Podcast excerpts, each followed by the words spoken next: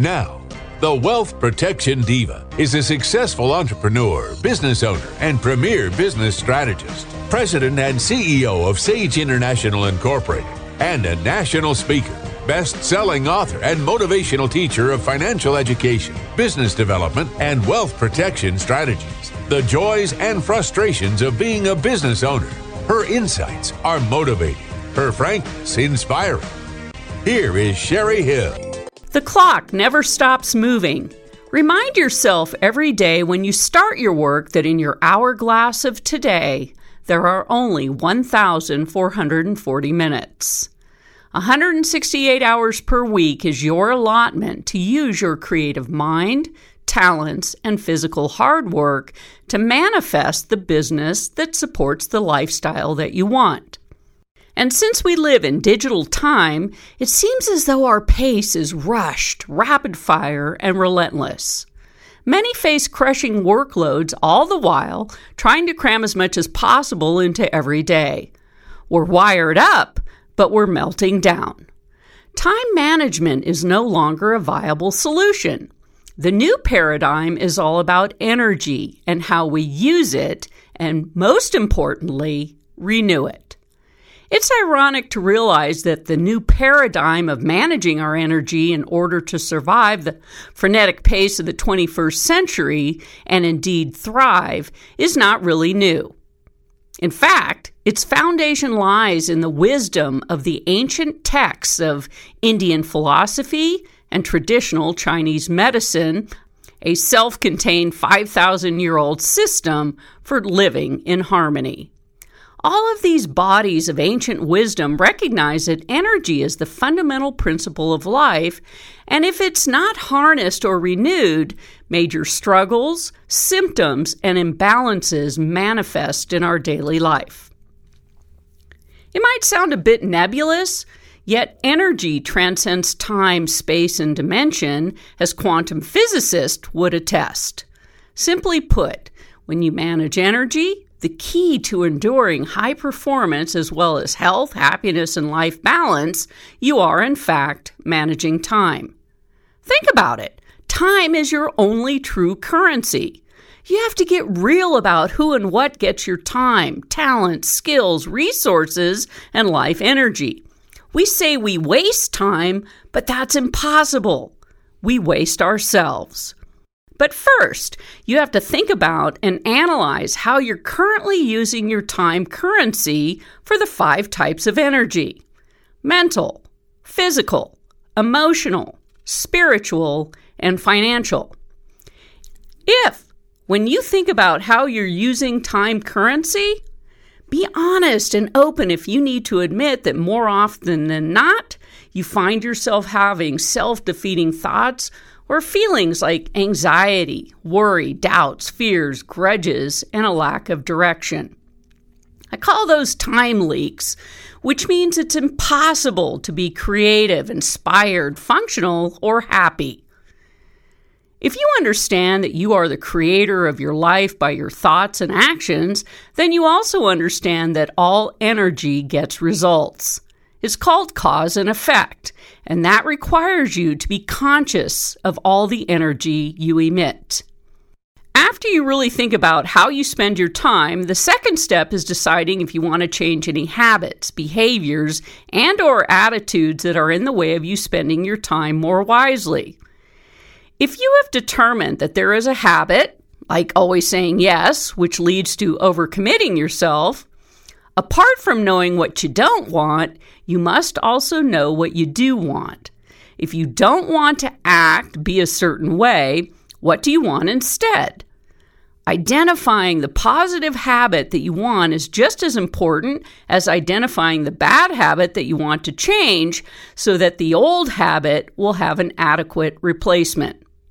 The unfortunate truth is that far too many people are so goal oriented from a career point of view that they often lose perspective and balance as far as their personal, family, and social lives are concerned. Interestingly enough, when you live the balanced life in your personal, home, and community life, in the long run, you'll do better in your business career. In last week's show, we talked about the practice of mindfulness, being fully present and living in the moment. One of the most important moments you have every day is when you first wake up. If you're in the practice of hopping out of bed and immediately start hustling to do all those things you have to do physically to get out the door, like getting dressed, feed the cat, assist the kids, hopefully you eat, check your schedule for appointments or errands, find your keys, and then zoom off to work, driving in traffic, and certain that everyone else has no place to get to by a certain time, but no, not you. You're in a hurry, hurry environment all day long. If you understand that the way you start your day often determines how that day is going to go and will ultimately play a part in how many days you have, then it might make sense to start your day in an organized but pleasant and relaxed way. This means doing one of three things, all of which involve getting up earlier. One option is quiet time. Finding that space that allows you the ability to just sit and think. I can tell you that when I rise early and have that quiet time for at least 15 minutes, my day goes so much better. Let me give you another perspective. In Herman Melville's Moby Dick, there is a violent, turbulent scene in which a whaleboat scuds across the frothing ocean in pursuit of the great white whale, Moby Dick. The sailors are laboring fiercely, every muscle taut, all attention and energy concentrated on the task. The cosmic conflict between good and evil is joined the chaotic sea and demonic sea monster versus the morally outraged man, Captain Ahab. In this boat, there is one man who does nothing. He does not hold an oar, he does not perspire, he does not shout. He is languid in the crash and the cursing. This man is the harpooner, quiet and poised, waiting. And then there is this sentence To ensure the greatest efficiency of the dart, the harpooners of this world must start to their feet out of idleness and not from out of toil. In business, we might not be faced with the physical danger or have a great need for a burst of physical energy, but we are faced with different kinds of opportunities which are emotionally and physically draining. To move into these challenges from a time of restful rejuvenation can make a significant difference in our effectiveness. The second option you have in starting your day is to read or listen to something inspirational. It's a proven fact that some psychologists have determined that your first encounter of the day has a more direct bearing on your attitude for that day than your next five encounters, those you actually spend time with. The third option for starting your day, and a very effective way to start it, is with exercise. This gets your adrenaline flowing and your endorphins hopping, so you've gotten your day off to a flying start.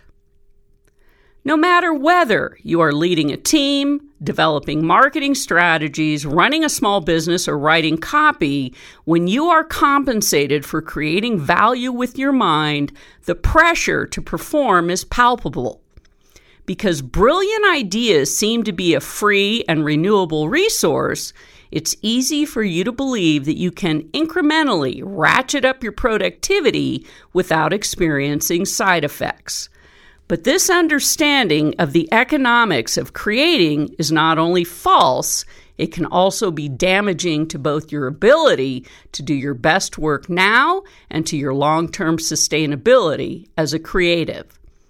To attempt to be perpetually brilliant and increasingly productive without changing the basic habits and structure of your life to accommodate that undertaking is a futile effort. When I come back, I'm going to introduce you to Todd Henry, author of The Accidental Creative How to Be Brilliant at a Moment's Notice, who has broken down the secrets of highly effective creatives. This is Mike Fossey from Fort Collins, Colorado, and Reno, Nevada. You are listening to The Sherry Hill Show. Sherry Hill is important to me because she gave me the opportunity to promote the Civil Air Patrol and Honor Flight. Sherry Hill is the wealth protection diva. Sage International Incorporated sparks and fuels the entrepreneurial spirit by providing the strategies, information, education, tools, resources, and ongoing support services that will lay a solid foundation under a business owner's dream. If you're thinking of starting a business and you're not sure where to begin, Sage International Incorporated offers a free 30 minute consultation. Call 1 800 254 5779. That's 1 800 254 5779. Or visit sageintl.com. Hello, I'm Andy Cassidy from Junk King Reno. We know you like a clean house and a clean yard, but sometimes things are too big, too heavy, or too much. That's when you call us, Junk King Reno. We're the professionals in the junk and rubbish removal business. Our team comes to your home to pick up what you need to dispose of. You don't need to gather or haul all your stuff to the curb. We can pick it up from your home and haul it away quickly. Call Junk King Reno 888 888 Junk. We recycle and donate everything possible before we visit a landfill. We're fully licensed and bonded. Call Junk King Reno 888 888 Junk. This is Marnie Sledberg from Warroad, Minnesota, United States of America, and you are listening to the Sherry Hill Show. Sherry Hill is encouraging and invigorating. Thank you, Sherry. Todd Henry teaches leaders and organizations how to establish practices that lead to everyday brilliance.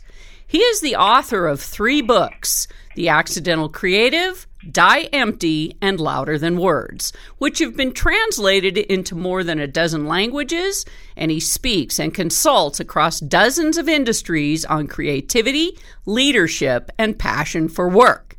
I picked up his book, The Accidental Creative, and found it to be an excellent blueprint, whether you're a traditional creative like a writer, musician, or performer, or the non traditional creatives, such as managers, salespeople, and consultants, for learning how to be brilliant when it counts the most.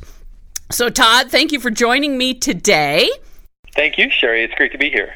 So, the overall precept of this book, The Accidental Creative, which I absolutely loved, is that you tell people if you want to deliver the right idea at the right moment, you must begin the process far upstream from when you need that idea by building purposeful practices into your life. So, can you share just a little bit about what you mean by a purposeful practice?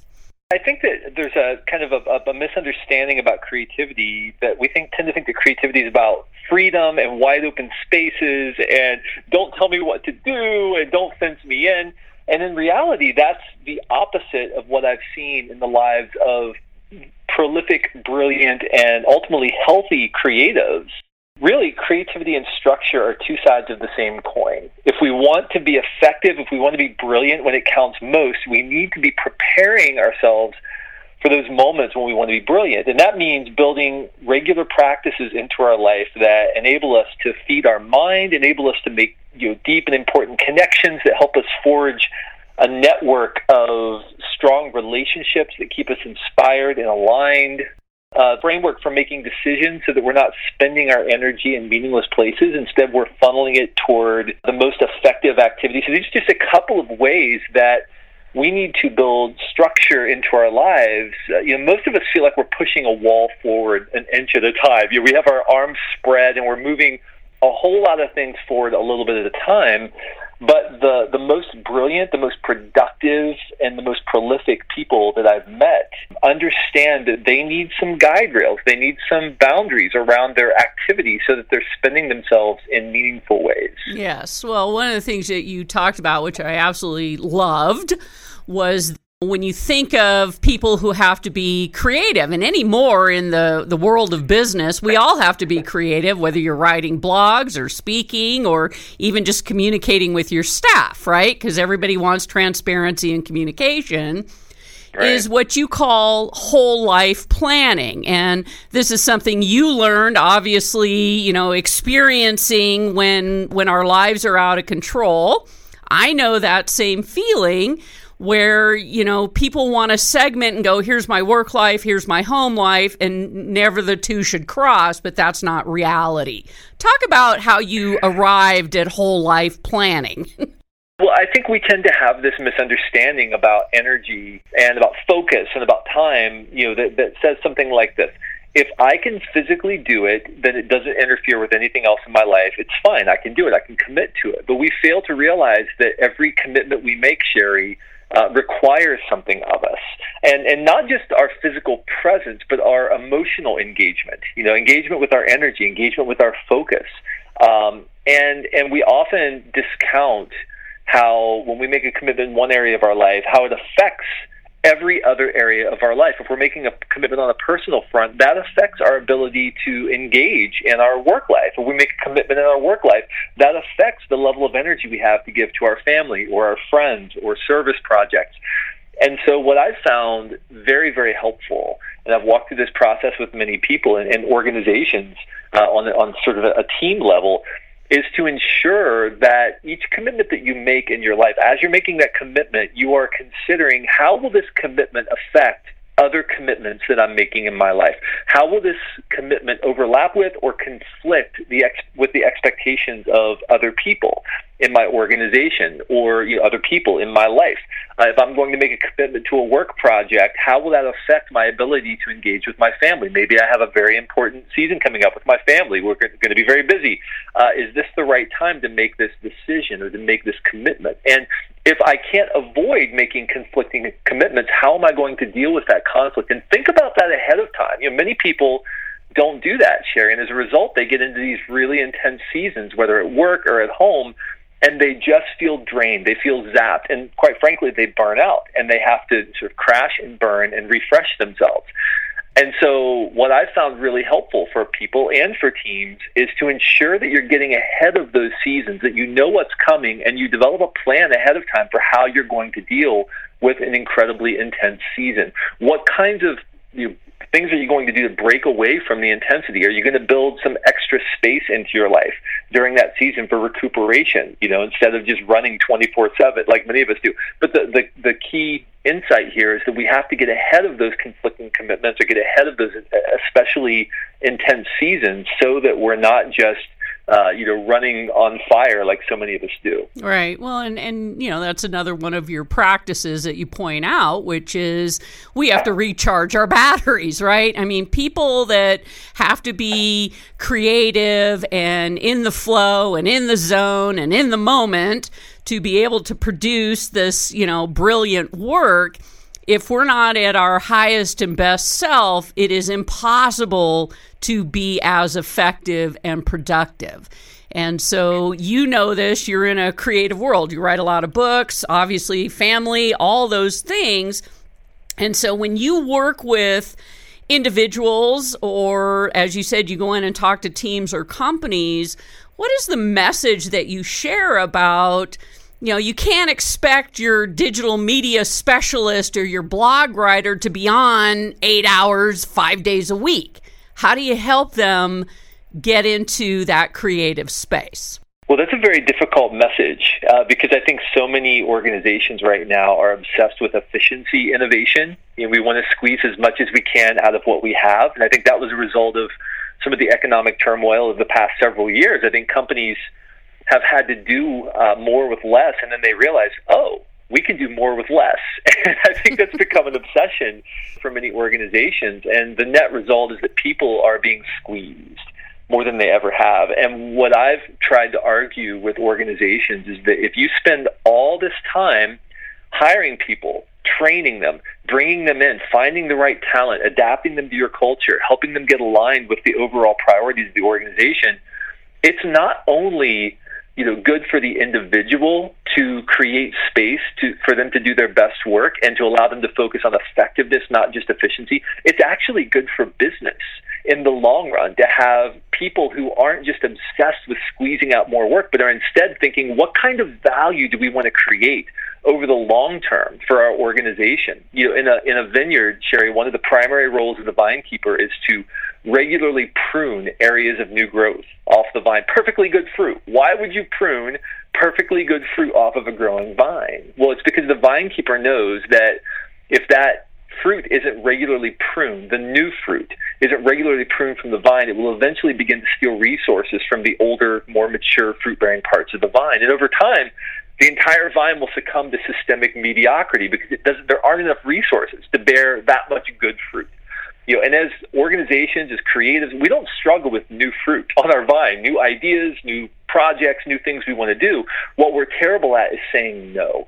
We're terrible at pruning, creating space so that better things can be born.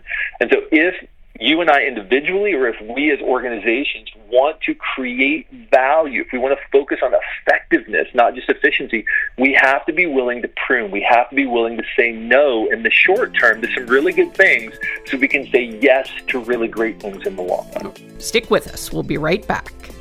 Hey, this is Jeff Hyman, your startup therapist based in Chicago, Illinois. You're listening to The Sherry Hill Show. Sherry Hill is important because she really gets it. She understands what entrepreneurs need to do to build a successful business. Sherry Hill is the wealth protection diva. Hello, I'm Andy Cassidy from Junk King Reno. The guests are coming to your home for the holidays, but are you ready? We're here to help you. Junk King can help you clear out the spare room or any part of your home that needs rubbish, trash, or junk removed so you can have space you need for your guest. Call Junk King Reno 888 888 Junk. We're the professionals in the junk and rubbish removal business.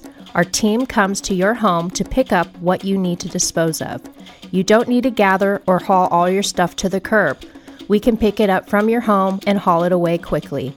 We recycle and donate everything possible before we visit a landfill. We're fully licensed and bonded. Call Junk King Reno 888 888 Junk.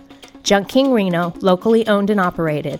Let us help you get ready for the holidays. Call Junk King Reno 888 888 Junk. Is it that time of year to make an appointment?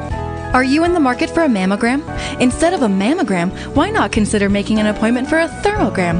Thermograms are the modern, safe alternative to a mammogram. By mapping known thermal changes in the breast tissue that occur when disease is present, a very early detection can be noted and addressed. This breast screening method is totally safe at any age for any type or condition of the breast. And best of all, it is painless, does not involve any breast compression, no physical contact, and no radiation exposure. A certified medical trained trained specialist can determine the abnormal changes in a woman's breast. Thermography is not a standalone examination. Along with your physician's direction, the proper secondary screening can be determined should the thermal image indicate a problem. For a free consultation on whether or not this is the right choice for you, call Thermal Imaging Consultants today, 356 0200. That's 356 0200, or check them out on the web at thermogramexam.com. If you have comments about today's show or any questions, please email sherry at sherryhillshow.com. If working harder, smarter, and faster won't solve it, what will? If you were to pause and think seriously about the priorities in your life, the two, three, or four things that matter most, what would they be? Are these things receiving the care, emphasis, and time you really want to give them? As we learn through Todd Henry, author of The Accidental Creative, it takes established practices to be brilliant at a moment's notice. I focus this entire show on the importance of managing our energy, so now it's time to go a little bit deeper by sharing that there are actually nine categories that you must manage to be truly effective and productive. When you have mastered these nine categories, it frees you up so you have the energy to focus on those true priorities. First, the definition I use for managing is about handling things, about maintaining order, about organization and control. This applies both at home and at work, and since I tend to focus this show on business, the definition I use for managing is about handling things, about maintaining order, about organization and control. This applies both at home and at work, and since I tend to focus this show on business, follow along as I apply it to work. The first category to manage is your space. Are you trying to work in a location that is not organized, laid out to support your work, and your work style? Does this space have incessant interruptions? Is it noisy? Are there windows or good lighting? Is the temperature comfortable? Do you have any plants? Most people's ineffectiveness, inefficiency, poor productivity, and unsatisfactory results are rooted in being in the wrong place, in the wrong environment to do the job at hand. The second category is managing your stuff. This means inventory, supplies, tools, and equipment. Is it organized, easy to get to, in good working condition, and in locations around the office that make sense? I can remember before I really gave this a lot of thought, I had a stapler that would jam every third time I stapled. I would get so frustrated and spend several minutes trying to get the staple out of the stapler. Once I recognized the wasted energy I was consuming, I threw the stapler away and got a new one. Wow, life changing. The third category is managing information. This relates to every way you send and receive information emails, magazines, books, business cards, files, folders, client interactions, meetings, and on and on. Do you have good systems in place that provide you with the efficiency and effectiveness to deal with all of it? Like keep it, delegate it, or trash it as it's coming in? I also want to say that also related to managing information is communication. Understand that there are four fatal assumptions that business leaders make concerning their communication. One, people understand what was communicated. Two, people agree with what was communicated. Three, people care about what was communicated. And four, people will take appropriate action. The biggest problem with leadership communication is the illusion that it has occurred. I have a saying that I remind myself every day the quality of my communication is the quality of the response I get. So, miscommunication, poor communication, or no communication will always create problems. I also want to add behavior. Behavior is what people do, and much of it is conveyed via verbal or nonverbal communication. Examples of nonverbal behaviors are the salesperson who fails to greet a customer, a fellow worker who shows up late, a repair person who leaves a mess. All communicate something. Note, there are two important rules of communication. Rule number one anything can and will communicate. Rule number two the receiver of the message determines what it means. The fourth category to manage is time. And no, running late does not count as exercise. Few people seem willing to set a price on the worth of their own time, yet everyone in business must do this and soon. The decision as to what your time is worth is quite personal. It's influenced by many factors, including your education or attainment of skill, age, professional reputation, amount of past experience, level of confidence, and degree of boldness or nerve. I call myself the Wealth Protection Diva not because it was a cool title that I picked out of a hat. I have earned the right to call myself that because of the amazing results I have created for my clients, which ultimately boils down to them picking my brain.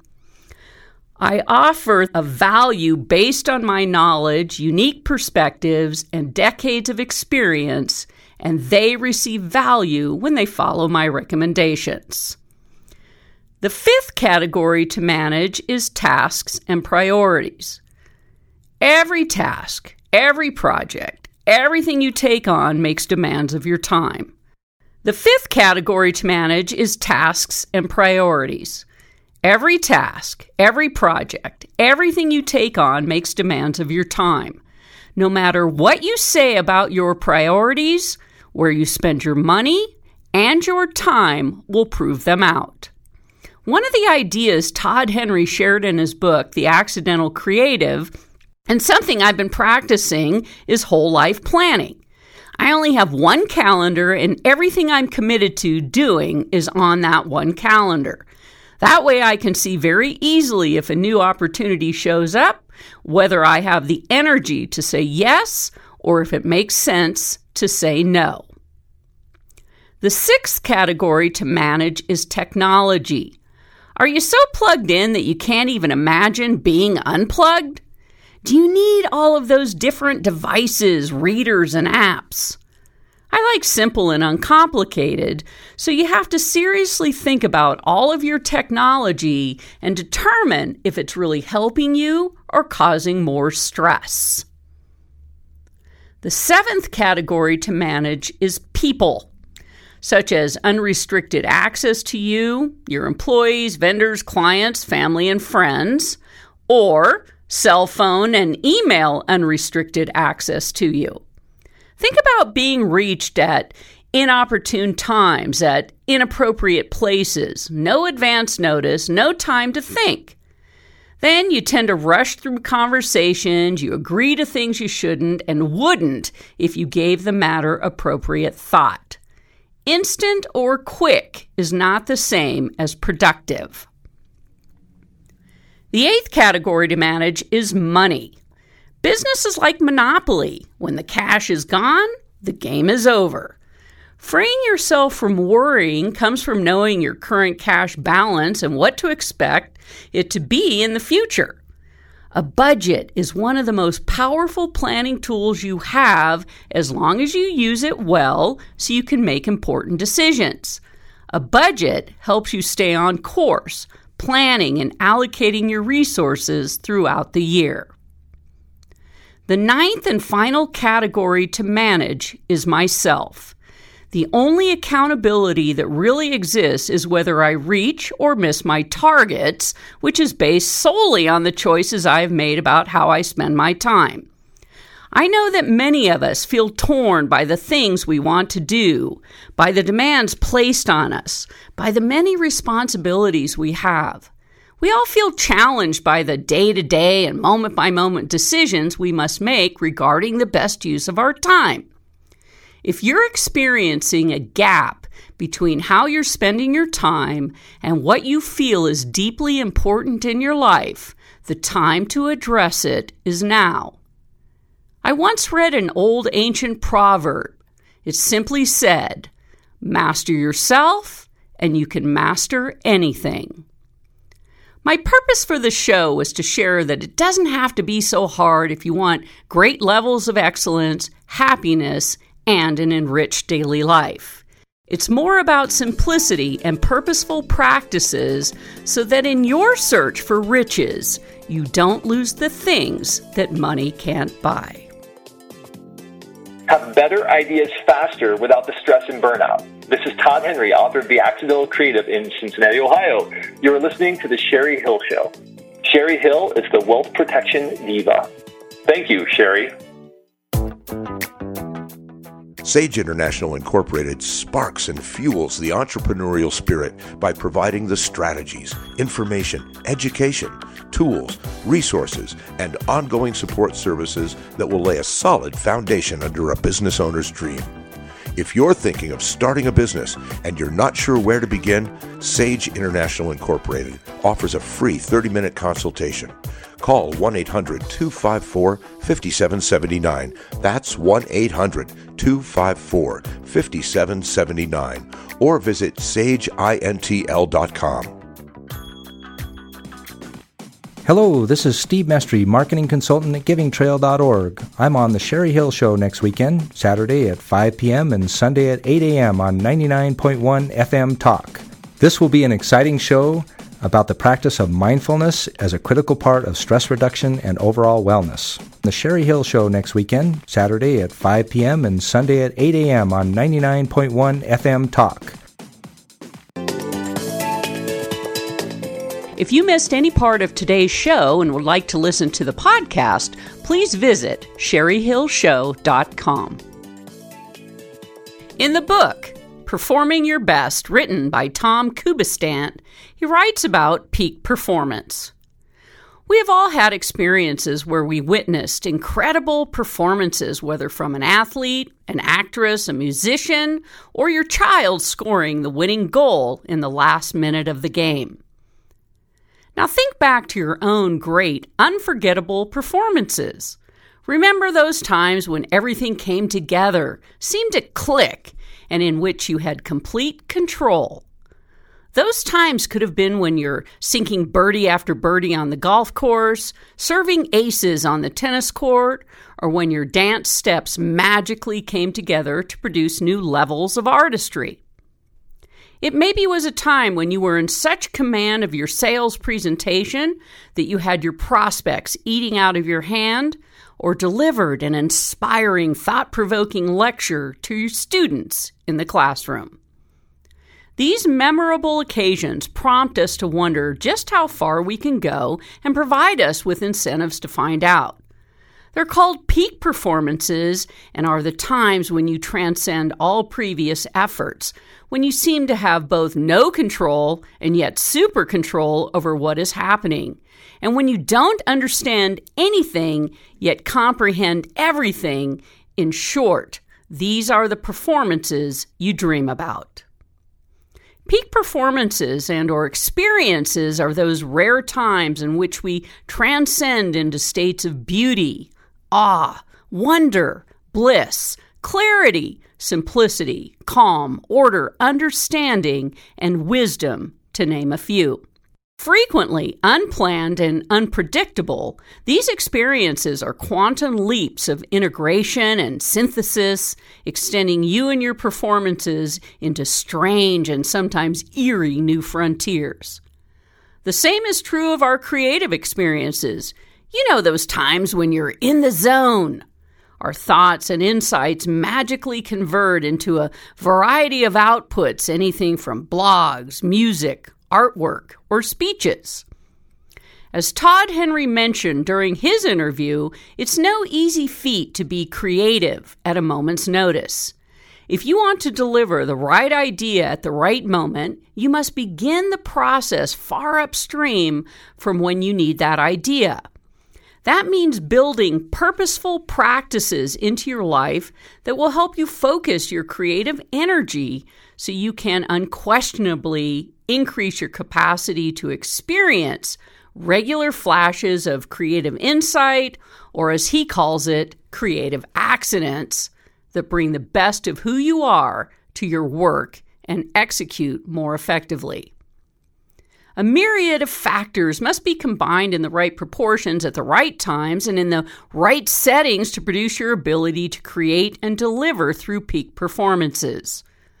Although they vary with the individual and the activity, the following factors are inclusive of what you can consider to be a purposeful practice. Proper mental preparation, like quiet time and a realistic positive attitude. Pacing, prioritizing energy, unquestioning belief in yourself, accurate whole life planning and goal setting, seeing and taking advantages of opportunities, honoring and maximizing your own unique skills, proper nutrition, proper rest and recuperation, patience, persistence, and maintaining a sense of joy and fun. When I talk about whole life planning, it means being absolutely clear on every commitment you have made currently, inclusive of both your personal and professional life. One calendar to look at one calendar that helps you make informed decisions about adding things to it or letting go of anything that's not moving you towards your own goals and personal aspirations. If you seriously want to trade time for purposeful living, then you need to be conscious of what's helping or hindering your efforts. Ask yourself the following questions, which were designed to help you assess the deeper meanings of how you're making decisions around the use of your time currency, i.e., energy, which also translates into specific activities. As you begin to understand what your activity means to you, you'll notice an increase in your direction, purpose, and motivation for your pursuits. Here's the questions. What value or priority do you place on this activity? What personal needs are met by you doing this? How does this activity fit in with the rest of your life? What personal sacrifices have you made to pursue this activity? Could you see your life without this activity? Do you genuinely enjoy this activity for its own sake? How do you feel about yourself when you do it? Something else I'd like you to consider. You cannot think and do at the same time. Thinking and doing are two separate processes. Any attempt to combine them usually results in scattered and poor performances. This, of course, is why multitasking has proven that by trying to do it all, you actually get nothing done. Concentration is the name of the game. To be fully rounded as a person, consider adopting a philosophy of energy management.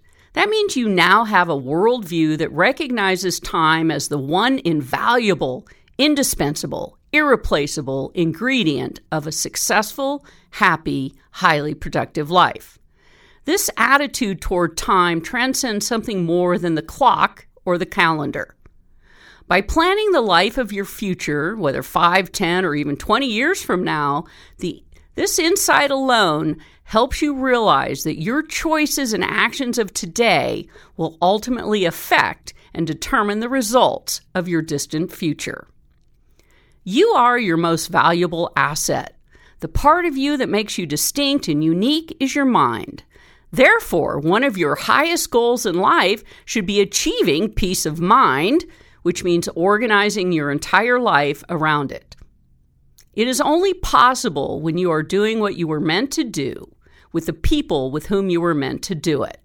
You experience peace of mind when you're able to feel that your whole life is under your control and consistent with your own values and goals. You achieve greater peace of mind when you listen to your intuition, your inner voice, which knows just how to guide and prompt you to do what is right for you. Our culture has so little silence, so much noise and busyness. Our standard greeting is, How are you doing? or What are you up to? Does anyone ever ask you, what have you been wondering or thinking about? We place so much value on eventfulness and excitement. Can we learn to value silence, peace, serenity? Yes, by making sure we use some of our precious time for that. So, when we talk about using your precious time, this is a great place in the calendar to really reflect on what your life has been, where your life is going, what's working, and what what's not working. And so this is a time of year where I really start to focus on what needs to change, what needs to stay, what do I like, what don't I like as I move into 2016. Holidays are wonderful to reflect. Holidays are a wonderful time to spend with your family, your friends, to really pull together what you value most. And relationships are of huge value. And so, as you pull your whole life planning together, the inclusiveness of those you love and the time you enjoy spending with them should be paramount, should be number one, should be your priority. When I come back, I'm going to introduce you to Todd Henry, author of The Accidental Creative How to Be Brilliant at a Moment's Notice The Secrets of Highly Effective Creatives. This is Diane Sieg from Denver, Colorado.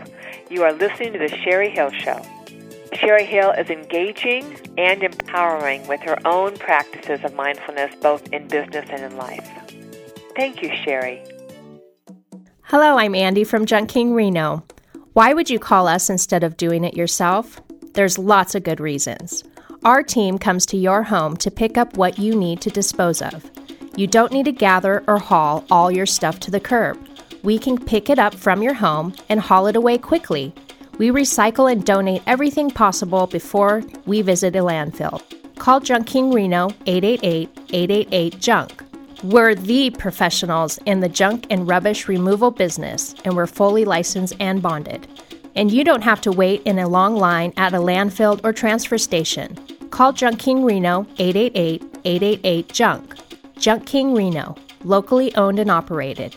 Let us help you get ready for the holidays. Call Junk King Reno 888 888 Junk.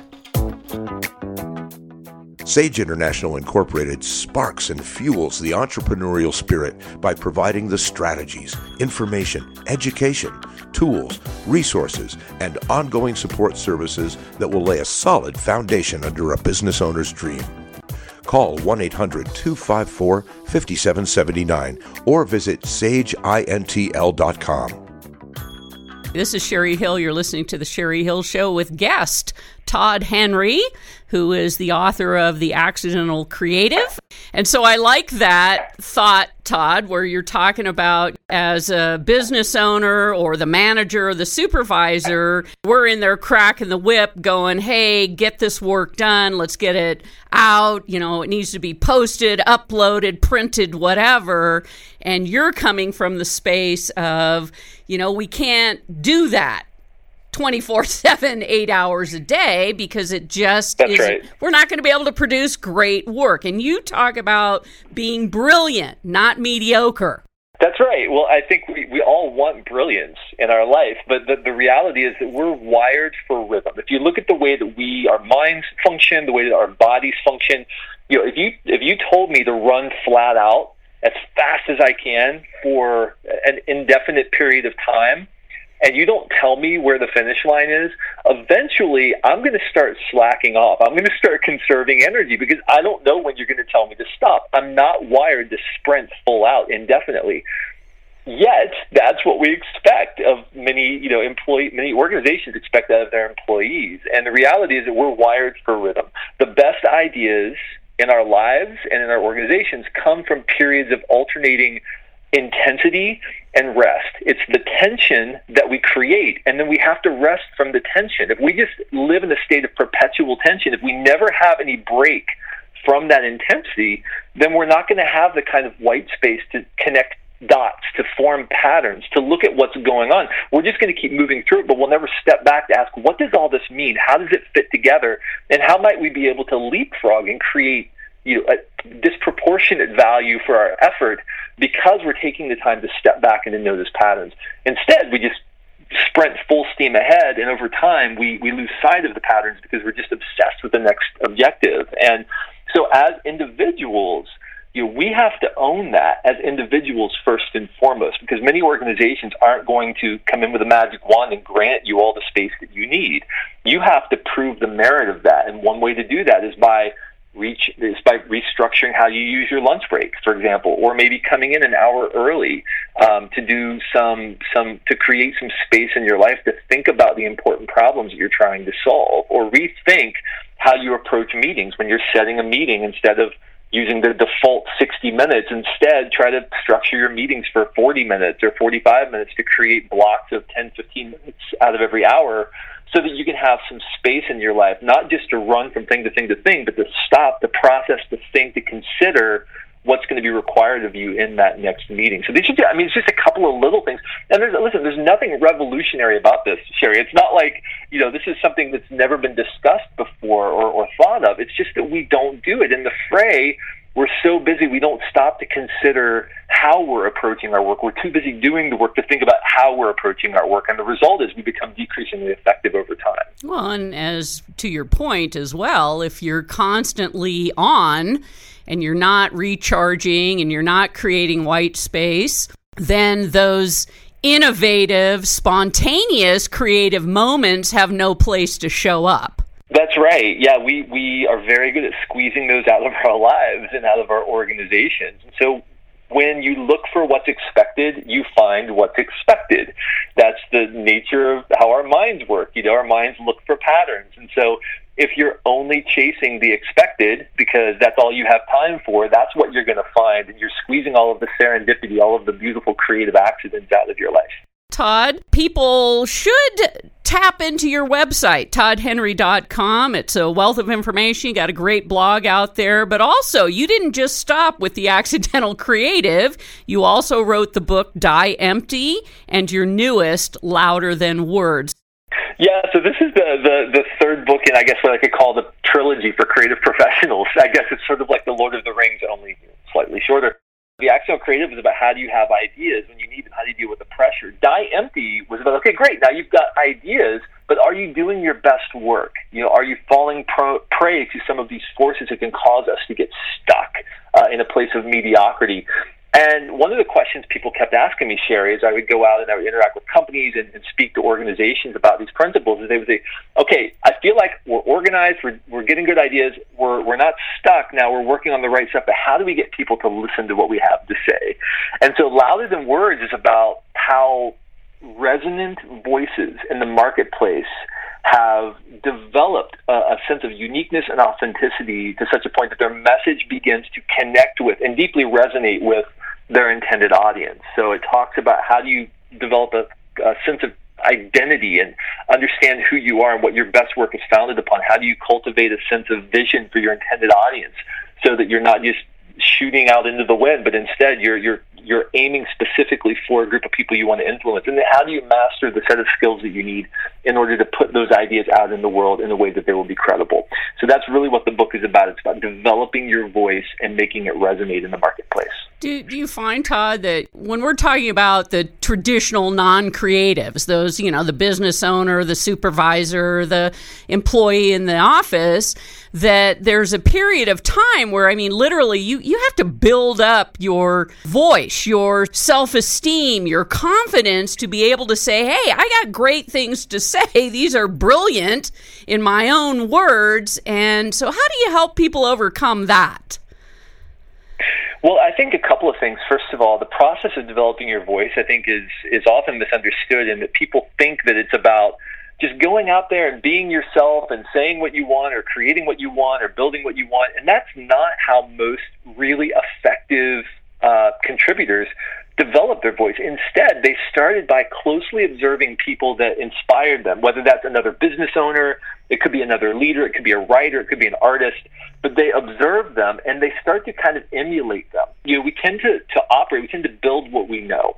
So you emulate, you develop a basic set of skills based upon what you observe in the marketplace. And then over time, you begin to take small strategic risks. You diverge from the norm. You make bold decisions with your work, and you begin to apply your own intuition, your own gut to the process, right? Um, over the course of time. And I think that's what keeps many people at bay is they think, well, I have to go out there and just be bold and be, uh, you know, in people's face and saying, you know, whatever, you know, comes to mind. And, and often that's the worst thing you can do if you haven't built a basic foundation of credibility and, and skill so that you will be credible when you go out and, and connect with people. So, you know, my, my encouragement to people would be, you know, hey, if you haven't yet begun to build something based upon what you're observing around you, find somebody who inspires. If you're a writer and you want to write, find somebody who inspires you and start emulating their work. Now, don't put it out there and call it your own work, right? Don't publish it out there to the world. But that's you, you you do that by emulating other people around you. And then at some point begin to take small strategic risks with your work. Many small businesses stall because they never get beyond that first phase. They build something by emulating other people, but they never really find their footing in the marketplace because they fail to make bold strategic and intuitive leaps at that critical moment where they suddenly realize, okay, we're kind of stalled out here because we're just building what's expected, but we haven't really made a bold decision with our work to try to reach a new audience. Um, and so, but that that only happens in, in what I've observed over the course of time. It's not something that happens all at once. Awesome. Well, Todd, I sure want to thank you for joining me today. And again, I'm going to encourage folks to go out and check out Todd Henry's trilogy the accidental creative, die empty, and louder than words. And I can personally say I just I ate up this book. I loved how you really laid it out there. Very well written, of course. You're a brilliant creative. So thank you for sharing and thank you for being here with me today. And if you ever want to come back to the Sherry Hill Show, I would invite you with open arms. I would love that. Thank you so much, Sherry. The Sherry Hill Show values the role we play in supporting the economic engine driving this country. Small business, the backbone of America. Send her a message on Facebook.com slash Sherry Hill Show and tune in next week, same time, same station, for The Sherry Hill Show.